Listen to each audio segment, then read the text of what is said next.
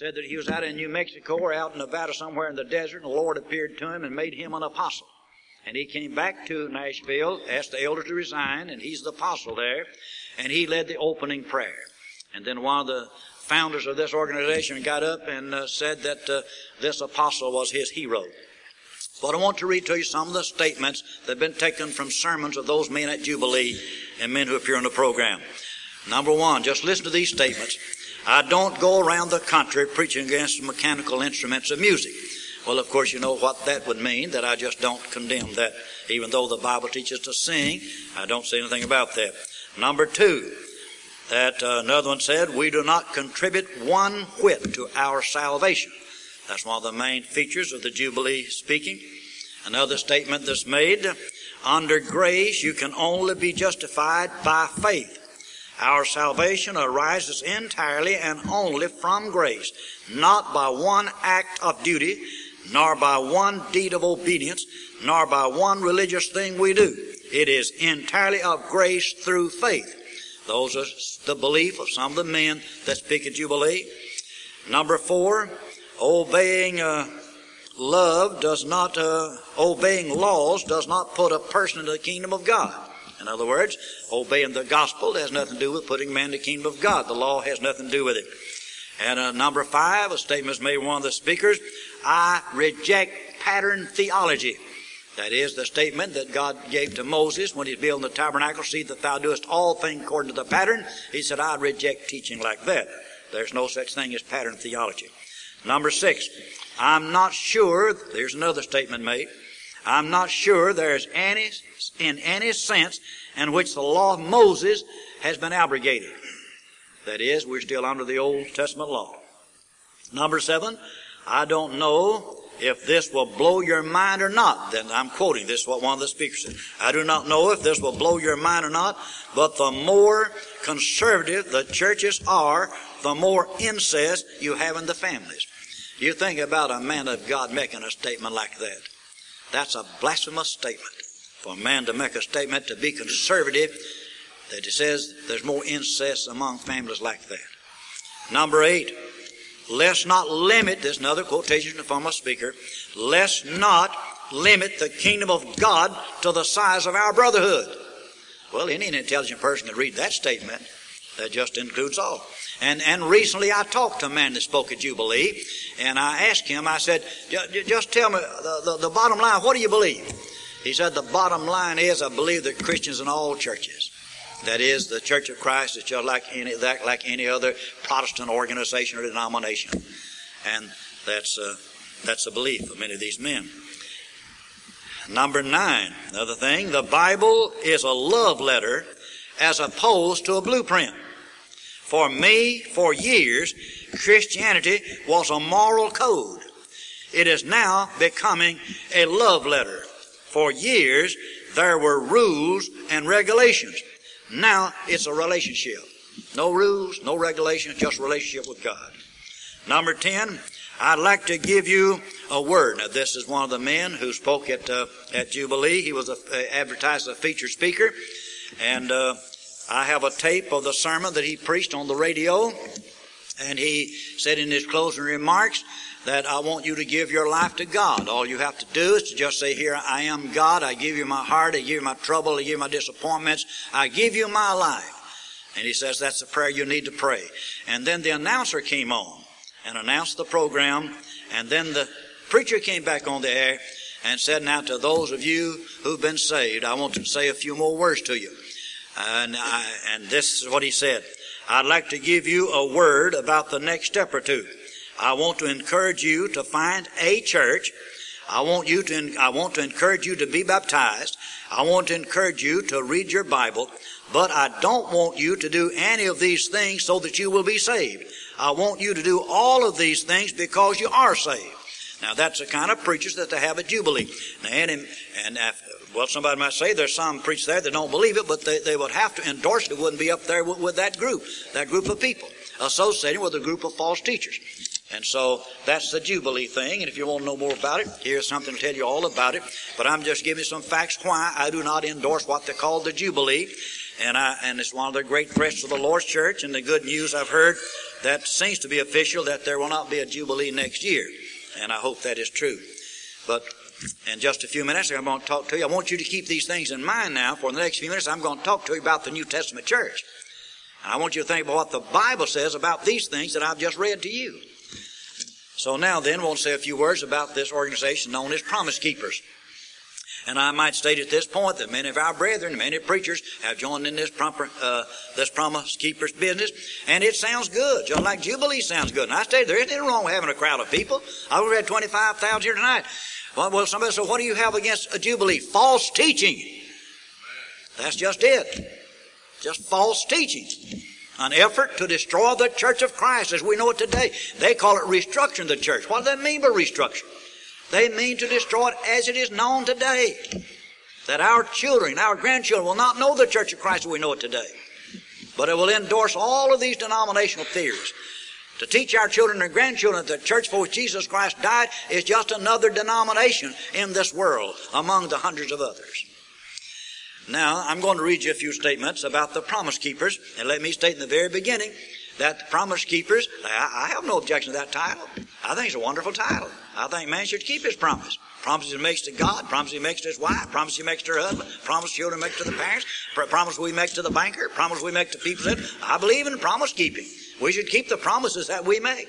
Well, somebody says, what's wrong with getting people together and teach them to, to have to be better husbands? Not a thing in this world wrong with it. What's wrong with teaching, getting people together, a group of men together, and telling them you ought to be better husbands, you ought to be better fathers, you ought to be more concerned about your. Not a thing in the world's wrong with that. That's the pretext. That's the advertising part of it. And I wish I had time to read all this to you, but I don't have time to read all of it. But let, let me say this to you. This is written by Claude Gardner, a faithful gospel preacher, president of Freed Hardeman University for many, many years. And I'll not read the entire article because it takes too long. But I want to read to you some of the things that take place. You know, they deny, if you talk to these promise givers, oh no, it's not a religious meeting. It is a religious meeting. Of course it is a religious meeting. Let me read it to you. They're talking about here, it says, Coach Bill McCartney, founder of the Promise Keepers, wrote, We're living in, ex- in exhilarating times when masses of men across the country gathering by thousands to worship Jesus Christ and learning what it is to be godly men. Here's some quotes about the year, year review. This is a review they gave of the year of, of 1995. Uh, then at at Pontiac at Silverdome, April 28th and the 29th, amazing 7,000 men responded to the sermon, the invitation that night, accepting Jesus Christ as Lord and as Savior. Wouldn't you call that a religious meeting? Where they sing, they pray, they teach, they extend an invitation, people come down to the altar and they claim they get saved. It's just a, it, it is a, a interdenominational meeting of trying to get all religious people together and to say we're all one in Christ, regardless of what we believe, regardless of how we live. And that's contrary to our principle taught in the Word of God. But somebody says, what do they believe? This is taken from their own books now, written by Claude Gardner. From the above documented statements, what are their doctrinal beliefs? Listen to this. It is a religious movement that encompasses all denominations it is all denominational rather than non-denominational. It is ecumenical. Acceptance of many churches is an inherent belief rather than the one body. The plan of salvation is faith only and coming to God by prayer at the altar. The special empowerment is a, is a mysterious and miraculous way in giving to the Holy Spirit or the giving of the Holy Spirit in the lives of people. It is loaded with emphasis upon emotionalism and experimental religion. This is not spirituality in the New Testament sense. Now, listen to the things that they teach. Those who promote and participate must of necessity reject the following teaching. Baptism for the remission of sins. They reject that because they teach that man is saved by faith only. When they come to the altar, they also say the only thing they have to do is say they believe Jesus Christ, Son of God, and that's it. And uh, Number two, obeying the gospel rather than praying through, the, through to salvation. They reject the plan of obeying the gospel. They teach you just simply praying through. Three, instead of depending upon thus saith the Lord, they depend upon their feelings. Number four, instead of the Bible being the only guide, they depend upon the direct operation of the Holy Spirit. And uh, next, the church of the New Testament is Christ's one body rather than the believing in the church of your choice, as they teach, the church of your choice. That's the same thing that's conducting Billy Graham's campaigns. And uh, there isn't any difference in the promise keepers meetings in a meeting of Billy Graham because they preach, they sing, they pray, and the only difference, is they take up the collection before you get there. You pay your fee in order to come, and it tells here how many millions of dollars they take in every year in the organization. So they do all of these things, and then they extend the invitation, and people come down to the altar, and it disturbs me when some member of the church tries to justify such stuff as that. It just disturbs me when members of the church begin to teach that man is saved by faith only. You don't obey the laws of God. The Holy Spirit comes upon you, and miraculously you are saved. And you're saved by grace and grace only, and they'll say you're saved by faith and faith only. Well, if it's grace only, it eliminates grace. If it's grace only, it eliminates faith. And now then, if you have a pencil, I'm going to give you the address where you get all this information. If you'd like to have it, as I stated, they'll be glad to send it to you, free of charge. And let me state to this, they stated everything in here is documented. That is, they give you the occasion where it was said. If it's in a book, they give you the book and also the page of the on, in that book. And this is where you can order, order that, this material. The East Hill Church of Christ. 509 Madison, M-A-D-I-S-O-N. Post Office Box 329. You wouldn't need that 509 East Madison after with the box number there. Pulaski, Tennessee. P-U-L-A-S-K-I. Pulaski, Tennessee. 38478. So, if there's anything you doubt, I just challenge you to get the material and read for yourself. Both of these things are, are, are whereas uh, in both places false doctrine is taught, and that primarily is what's wrong with both of them. Just a false doctrine is taught. Now then, after these things I've read to you about the promise keepers, and what I've read to you about the Jubilee, now then, I want to read to you from the Bible. And I want you to listen carefully. Keep in mind what we've read from these people. All these were documented statements that I read. Now keep, we'll begin first in Isaiah the 30th chapter and verse 10. Who say to the seer, see, and to the prophets, prophesy not unto us right things, speak unto us smooth things, prophesy deceits. People like to be fooled. It's disturbing, but it's true. People enjoy being fooled. You enjoy watch, watch, watching magicians? Oh yes, we all like to watch magicians. Why? Because they're fooling us. They're deceiving us. It looks real, but it's not real. People have always liked to be fooled. But can you, can you conceive in the days of Isaiah that they were to the prophets, don't prophesy the truth to us. Prophesy lies to us. Prophesy deceits to us. That's what the people wanted.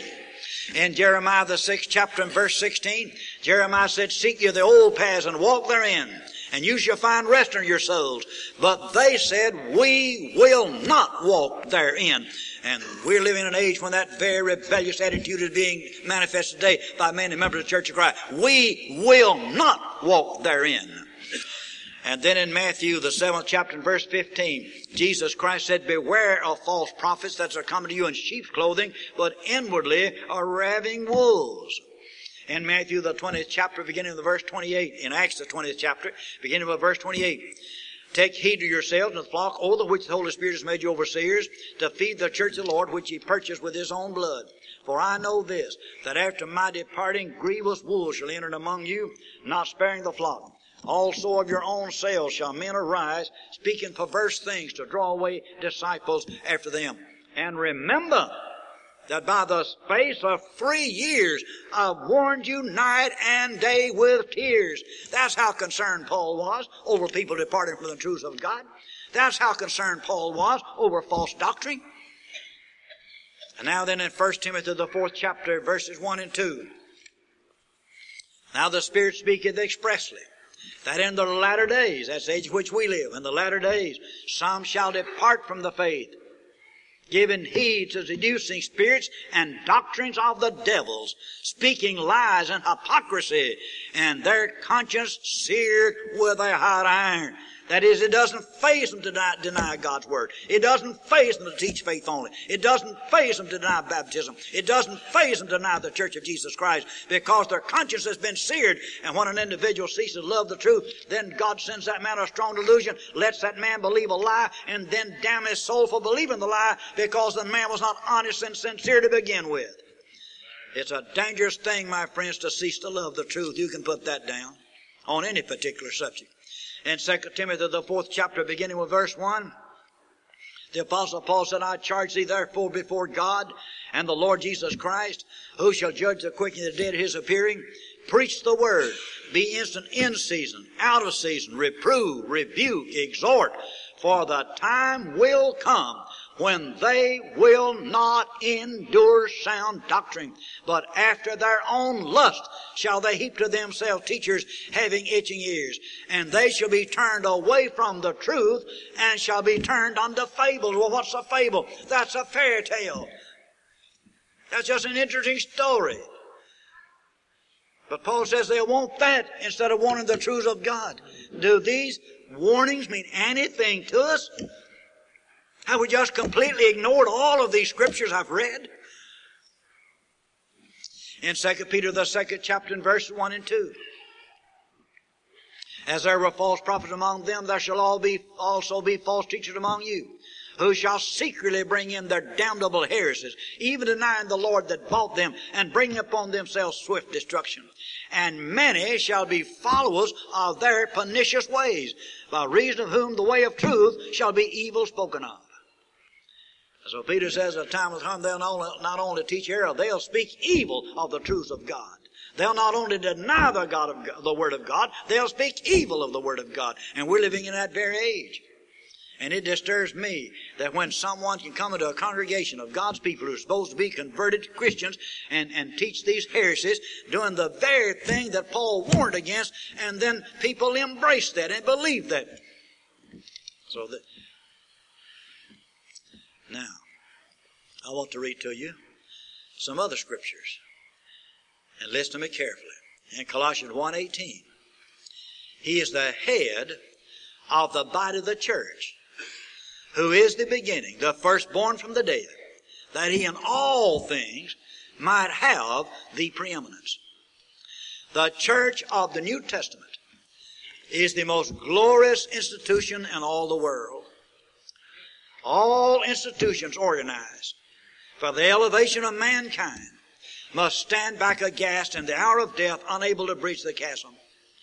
Here the church of our Lord comes to the rescue, erects her banner on the other side of the grave, and on this banner is written in letters of gold, cross over through me. Where men were once in a fog of confusion due to sectarian bitterness and strife, Man is in a denser fog today, produced by theories, philosophies, and confusions confounded. Hundreds of cults, social uplift schemes, rabid atheistic propaganda thrust themselves upon the scene until many despair of ever learning the truth, and thus they turn to cynic indifference and fill their lives with worldly pleasures. If there was ever a time when we need to emphasize the plain, simple teachings of the New Testament, that time is now. People are weary of confusion, division, sectarianism, denominationalism, but they endure these things because they've never understood the truths of God's eternal Word. Therefore, there's resting upon those of us who've embraced these truths the grave responsibility of making them known to a lost and dying world. Hundreds of years before Jesus Christ was born, the prophets of God wrote about Christ. They prophesied about Christ. Hundreds of years before Christ was born, the prophets of God with the fire tongues of oratory talked about the church which Jesus Christ would establish upon this earth. In Daniel, the second chapter, and verse 44, we read these words in the days of these kings, the God of heaven shall set up a kingdom. It shall break into pieces all other kingdoms it shall not be left to other people, but it, and it shall never be destroyed, and it shall stand forever. That's what one of the prophets of God said about the church that would be established by the Lord Jesus Christ, and the church we read about in the New Testament. In Isaiah the second chapter, beginning in verse two, I said it shall come, Isaiah said it shall come to pass in the last days that the mountain of the Lord's house shall be established in the top of the mountains. It shall be exalted above the hills, and all nations shall flow unto it. And the people will go and say, Come ye, and let us go up to the mountain of the Lord, to the house of the God of Jacob. He will teach us of his ways. We will walk in his paths. For out of Zion shall go forth the law and the word of the Lord from Jerusalem. And then years later, John the Baptist came on the scene in Matthew, the third chapter, beginning with verse 1. In those days came John the Baptist, preaching in the wilderness of Judea, saying, Repent ye, for the kingdom of heaven is at hand. What kingdom? The kingdom that their parents, their grandparents, their great, great, great grandparents have been talking about.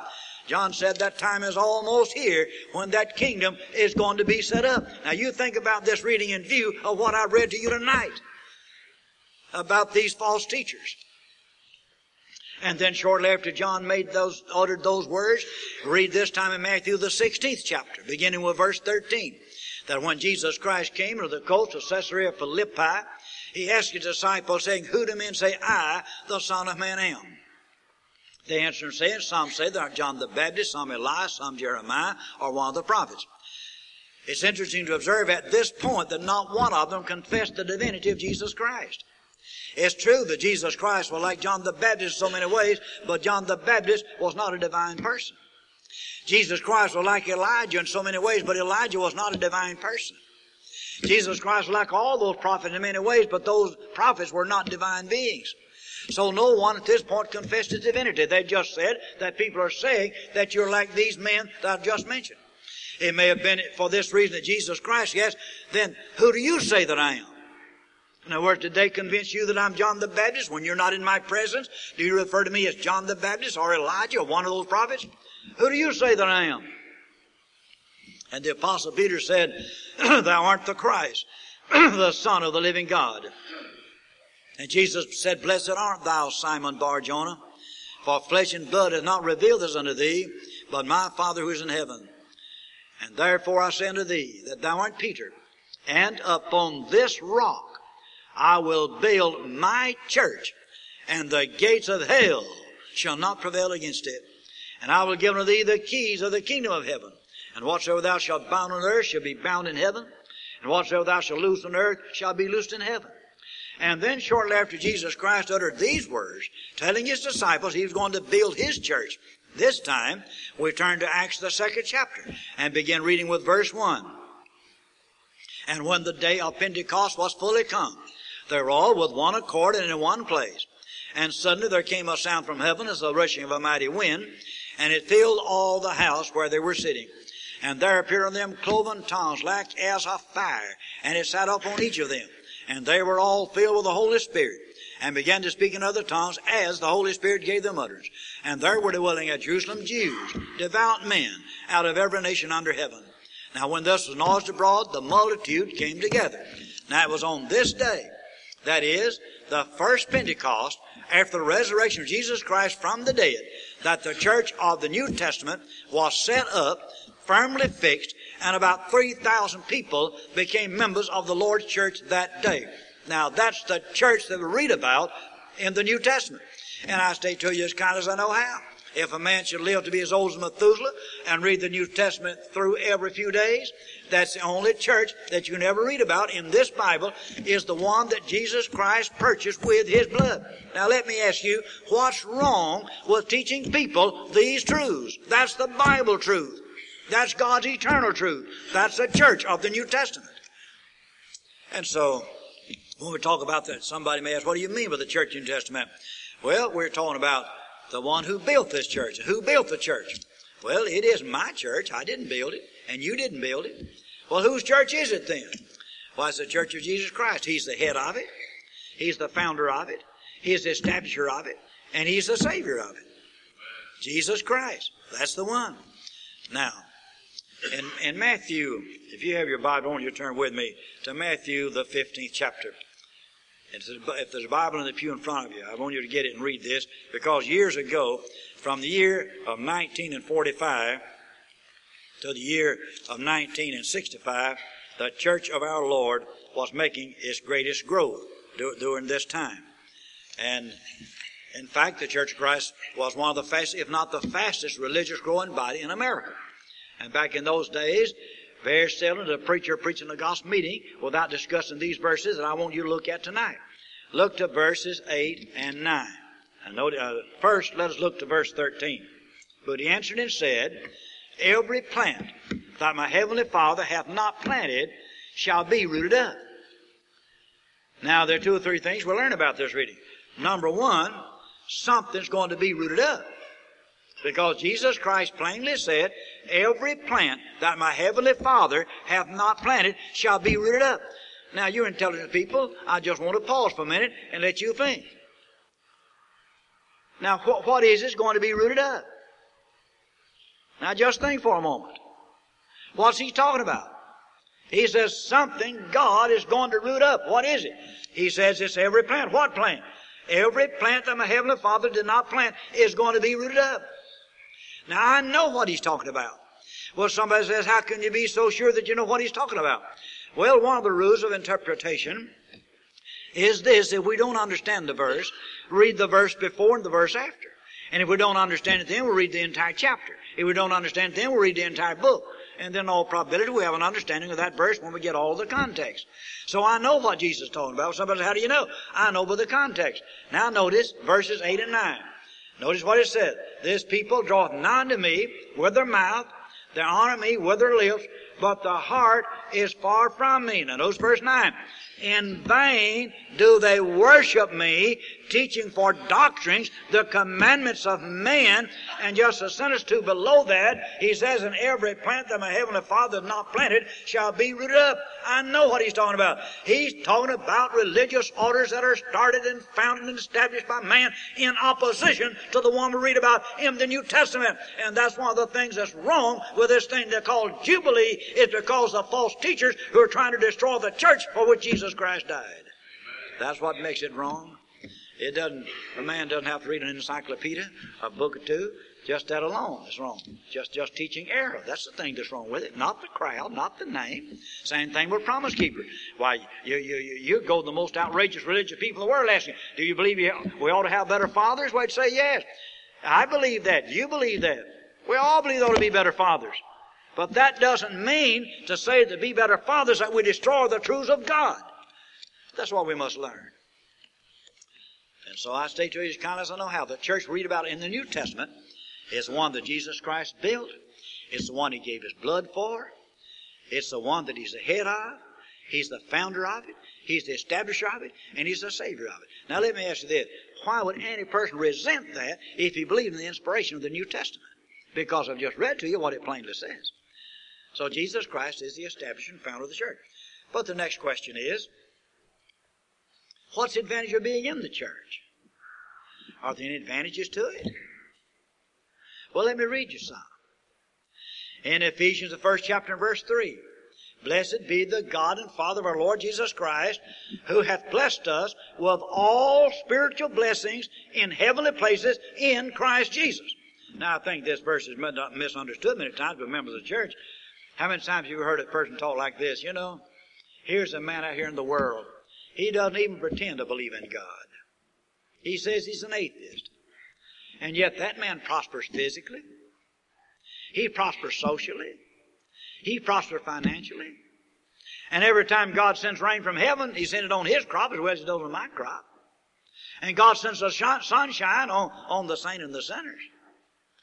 Of course that's true. And listen to me carefully now, lest I be misunderstood. The Bible does not teach that all blessings are in Christ. Everybody enjoys the blessings of God. Even the time a man goes to the bank to rob a bank, he's enjoying blessings of God. The very air that he breathes is a blessing from God. And if God should cut off air, he'd die immediately. Everybody enjoys blessings of God. And Paul did not say that all blessings are in God.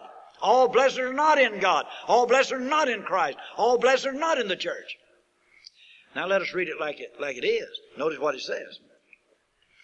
That all spiritual blessings are in Christ Jesus. In other words, there is a peculiar blessing. There's a certain kind of blessing that can be found only in Christ Jesus. What is it? Physical, material, social? No, no. This blessing that can be found only in Christ Jesus is a spiritual blessing. Now then, outside of Christ, there are no spiritual blessings because the Apostle said all spiritual blessings are in Christ. In 2 Corinthians 5 chapter verse 17, list to Paul. He says, Therefore, therefore, if any man be in Christ, he is a new creature. If what? If he be in Christ, he's a new creature. As far as I know, the whole religious world teaches that one has become a new creature to become a child of God. In other words, Christianity consists of putting off and putting on. We put on the put off the old man and put on the new man. We put off the bad habits and put on the good habits. We put off the bad character and put on the good character. We put on the bad living, unfaithful living, and put on the faithful living. Christianity consists constantly of putting off and putting on. And Paul said we put off the old man and we put on the new man in Christ Jesus. That's where we put the new man on. It's in Christ. And Romans 8, chapter and verse 1. Listen to Paul. I want you to turn there and read this verse with me. Because it's a statement that many, many, many brethren misunderstand. Listen to what Paul says. Therefore, there is now no condemnation to those in Christ. Now let us stop there and put a period. It's not in the Bible, but just for the sake of emphasis. What does Paul say? There is no condemnation in Christ. In other words, he's saying there is a place where there's no condemnation. There's a place of refuge. There's a place of safety. There's a place where a man can go that he'll never be condemned. But where is this place? Listen to it. Therefore, if a man be in Christ, there is no condemnation to those who walk after the Spirit and not after the flesh. Years ago, when debates were popular, sometimes the opponent of the truth would say that this is a terrible religion you people practice. You teach you're saved at o'clock in the morning, lost at nine, saved at ten, lost at eleven, saved early in the afternoon, lost late, lost late in the afternoon. And then you say your religion's just like a yo-yo going up. In one hour you're saved, the other hour you're lost. I state you with all power of my being, that's a teaching of Satan. The Bible doesn't teach a thing like that. Why the Apostle Paul says, if a man is in Christ and walking after the Spirit, there's no condemnation resting upon him. Will this man fall? No, a thousand times no, as long as he walks after the Spirit. But if he ceases to walk after the Spirit and begins to walk after the flesh, well, naturally he'll die and lose his soul in a devil's hell. But Paul's not talking about that man. Paul is writing these brethren at Rome to impress upon their minds what a wonderful thing it is in Christ and what it means to be in Christ. And he says if you're in Christ and you're walking after the Spirit, there's no condemnation resting upon you. That's one of the most consoling verses in the Bible to a faithful child of God. No, as long as a man is in Christ, as long as he's walking after that Spirit, no, he'll never fall. But I repeat, lest I be misunderstood, if he ceases to walk after the Spirit and begins to live after the flesh, well, naturally apostatize, and naturally be lost. But I repeat, Paul's not talking about that man. Paul is talking to these Christians to telling them what a wonderful thing it is to be in Christ Jesus, where there's no condemnation. And then in the conclusion, had you ever thought about the cost of the church? Ever just sat down and asked yourself the question, what did this church cost? Again, if you have your Bible, I want you to turn with me. And I want you to write these verses down, or either if you don't have your Bible, mark them in your mind so that you can remember them. First Ephesians, the fifth chapter, and verse 25. I want you to listen to carefully what the Apostle Paul says here. Husbands, love your wives as Christ also loved the church and gave himself for it. The other verse I want you to keep in mind in Acts 20, 28 that we read to you a while ago that says that Christ purchased the church with his own blood. Now we have two statements about the church. Number one, Christ gave his life for the church. Christ purchased the church with his own blood. Now you know. And I know. And the whole world knows. That's generally taught that the church is not essential. That's basically what's taught at these both of these meetings that I've talked to you about tonight in the very beginning. That the church is non-essential. And yet the Bible says Christ gave his life for it. He gave his blood for it. Now, I want you to go with me for just a few minutes. For the last few hours of Jesus' life upon this earth we talked about this morning. Well, you see, Jesus in Pilate's judgment hall, and just suppose that you had been there. And I'm sure you, you are compassionate people. And if you'd heard them mocking Jesus Christ, no doubt you would have felt sorry for him because they were ridiculing, they were mocking him. They called him every mean, ugly name that they could imagine. They even called him an illegitimate child. Every mean, hateful thing that they could imagine, they said. They took their filthy hands, they slapped him in his face. even walked up and spit in his face. Suppose you'd been standing, no, no doubt you, you would have felt sorry for him, and you would asked Jesus, why are you letting them treat you like this? Could you deliver yourself? Jesus Christ said, Yes, I could call legions of angels from heaven this night. They'd come and kill all these Jews, and there'd be tombstones all over the hills and valleys of Judea. Then why don't you do it, Jesus? He says, I'm doing this for the church. Is the church essential? The Lord says, no. Can one be saved outside the church as in the church? And the Lord says, yes. Let me ask you, you're intelligent. Wouldn't you be confused? Here's a man letting them mistreat him. He says he could deliver himself, but he says he's doing this for the church. And yet at the same, same time he tells you the church is not essential. Wouldn't you be confused? And then finally, they take him to Calvary. They nail his body to the cross. And no doubt your body is chilled. You're seeing this. Realize what awful, terrible pain it is. And you ask him, Jesus, why are you letting them do this to you? They're nailing your physical body to a cross. Why are you doing this? He says, I'm doing this for the church. Is the church essential? He says, no. Can man be saved outside the church? Well, in the church. And the Lord says, yes. Let me ask you, wouldn't you be confused? Wouldn't you be terribly confused? Wouldn't you ask yourself the question, why in the world is this man doing this? He says he could deliver himself. Never, never been a person treated more shamefully and disrespectfully than this. And he says he's doing it for the church. And he says the church is non-essential. And finally they picked that cross up and they dropped in the hole. And when they did that, they picked the whole world up and dropped the whole world in the hole that day and the Son of God was left there to hang and to die. And at high noon, God sent a blanket of darkness over the face of the earth.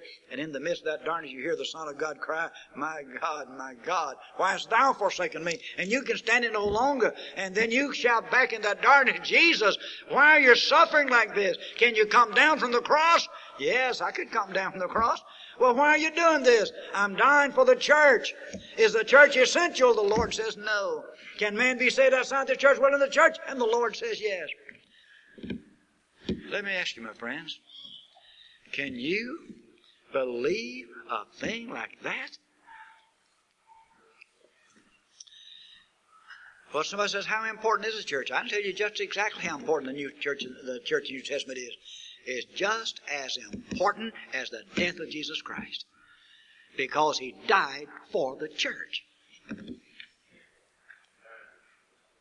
But somebody says, Brother Black, the church doesn't save anybody. No, the church doesn't, or we're the church ourselves. But in Ephesians 5.23, as the husband is head of the wife, Christ also is head of the church, and is the Savior of the body. Christ is the, is the Savior of the church. We're the church. And Christ died for us. That's the meaning of it. He gave the last drop of His blood that you and I might be saved. And then you tell me the death is not essential? And He's placed this salvation in the church. He's placed spiritual blessings in the church. He's placed new creatures in the church. And that church is just as essential as the death of Jesus Christ. It's just as essential as the blood of Jesus Christ. That's how essential the church is. And now, can you conceive of a group of men saying, we want to restructure this institution which Jesus Christ died? And we must stop teaching what the Bible teaches about the church. Stop this pattern preaching. Stop teaching that baptism is for the remission of sins. Can you believe that? And then somebody comes along and says, I don't see any harm in that. What on God's earth would it take to cause you to see harm in anything? If one cannot see harm in that. Well, somebody says, What are you advocating, Brother Black? Well, I'm just simply advocating that we believe the teaching of the New Testament, that Jesus Christ died for His church, and that we should love the church of Jesus Christ to the extent if necessary we should die for it. And not try to rebuild it, not try to restructure, not try to tear it down, but just teach the gospel. And what did people do to become members of the New Testament church? Simply this. They heard the gospel, Mark 12, 29. They believed the gospel. And uh, Hebrews 11, 11, 6. They repented of their sins, Hebrews 13, 3. They confessed Christ, Matthew 10, 32. And they were baptized into Christ, Galatians 3, 27. They were buried in baptism, Romans 6, 4. They were baptized to have their sins forgiven in Acts 2, 38. And when they were baptized into the body of Christ, they were in this place where one becomes a new creature, where we enjoy these spiritual blessings, where there's no condemnation if we walk after the Spirit. That's the church of the New Testament. And we should pray every day of our lives that we may always respect the teaching of the Word of God. And remember that the Bible warns us over and over and over that there will be false teachers among us who will teach contrary to the teaching of this book. We must inform, we must enlighten the members. The Bible tells us these things are coming, and we're experiencing that in the Lord's church this very night. The man that I talked to a few days ago that I told you spoke at Jubilee, and I was asking him about it. And the bottom line is this. There was a time when this man was a faithful, dedicated gospel preacher. Now then he's come to the conclusion that all of it is just a denominational institution. Regardless of what they are, what they believe. If they believe that Jesus Christ, is Son of God, and I assume, I assume that many of them believe that even the Jews that do not believe in the virgin birth of Jesus Christ are just as well off to members of the church because one of them taught the only thing we have to do is call God our Father. Any man that calls God his Father, he says is a child of God. So all religious people call God their Father. That takes in people that don't even believe that Jesus Christ is the Son of God. People that worship uh, Mohammed because they believe in a God. That Mohammed is the prophet of God on earth. So you see, it just embraces everything. And I'm telling you that the Bible condemns that. And you know the Bible condemns that. Let us pray to God that we may study the Bible and learn the truth, that we'll not be led astray by these men who've lost their love for the truths of God and these men whose conscience has been seared by embracing false teaching. But if you hear this night, I stated to you the plan of salvation. If you are not a member of the Lord's church, the greatest thing you could do in your life is come saying, I believe on Jesus Christ repenting of my sins. I want to confess His name. I want to be baptized in His body. I want to be dedicated to this Christ who died for me. That'd be the greatest thing you could ever do. Or if you know in your heart you've not been faithful to this church and to Christ we've talked about tonight, to come back and say, I want to come home. God is good. God is merciful. He'll forgive you of every sin you ever committed. There's never been a sinner that God would not save if that sinner would come trusting, believing, and obeying. So if you're subject to invitation anyway, we invite you to come. Why are we standing? Why are we singing?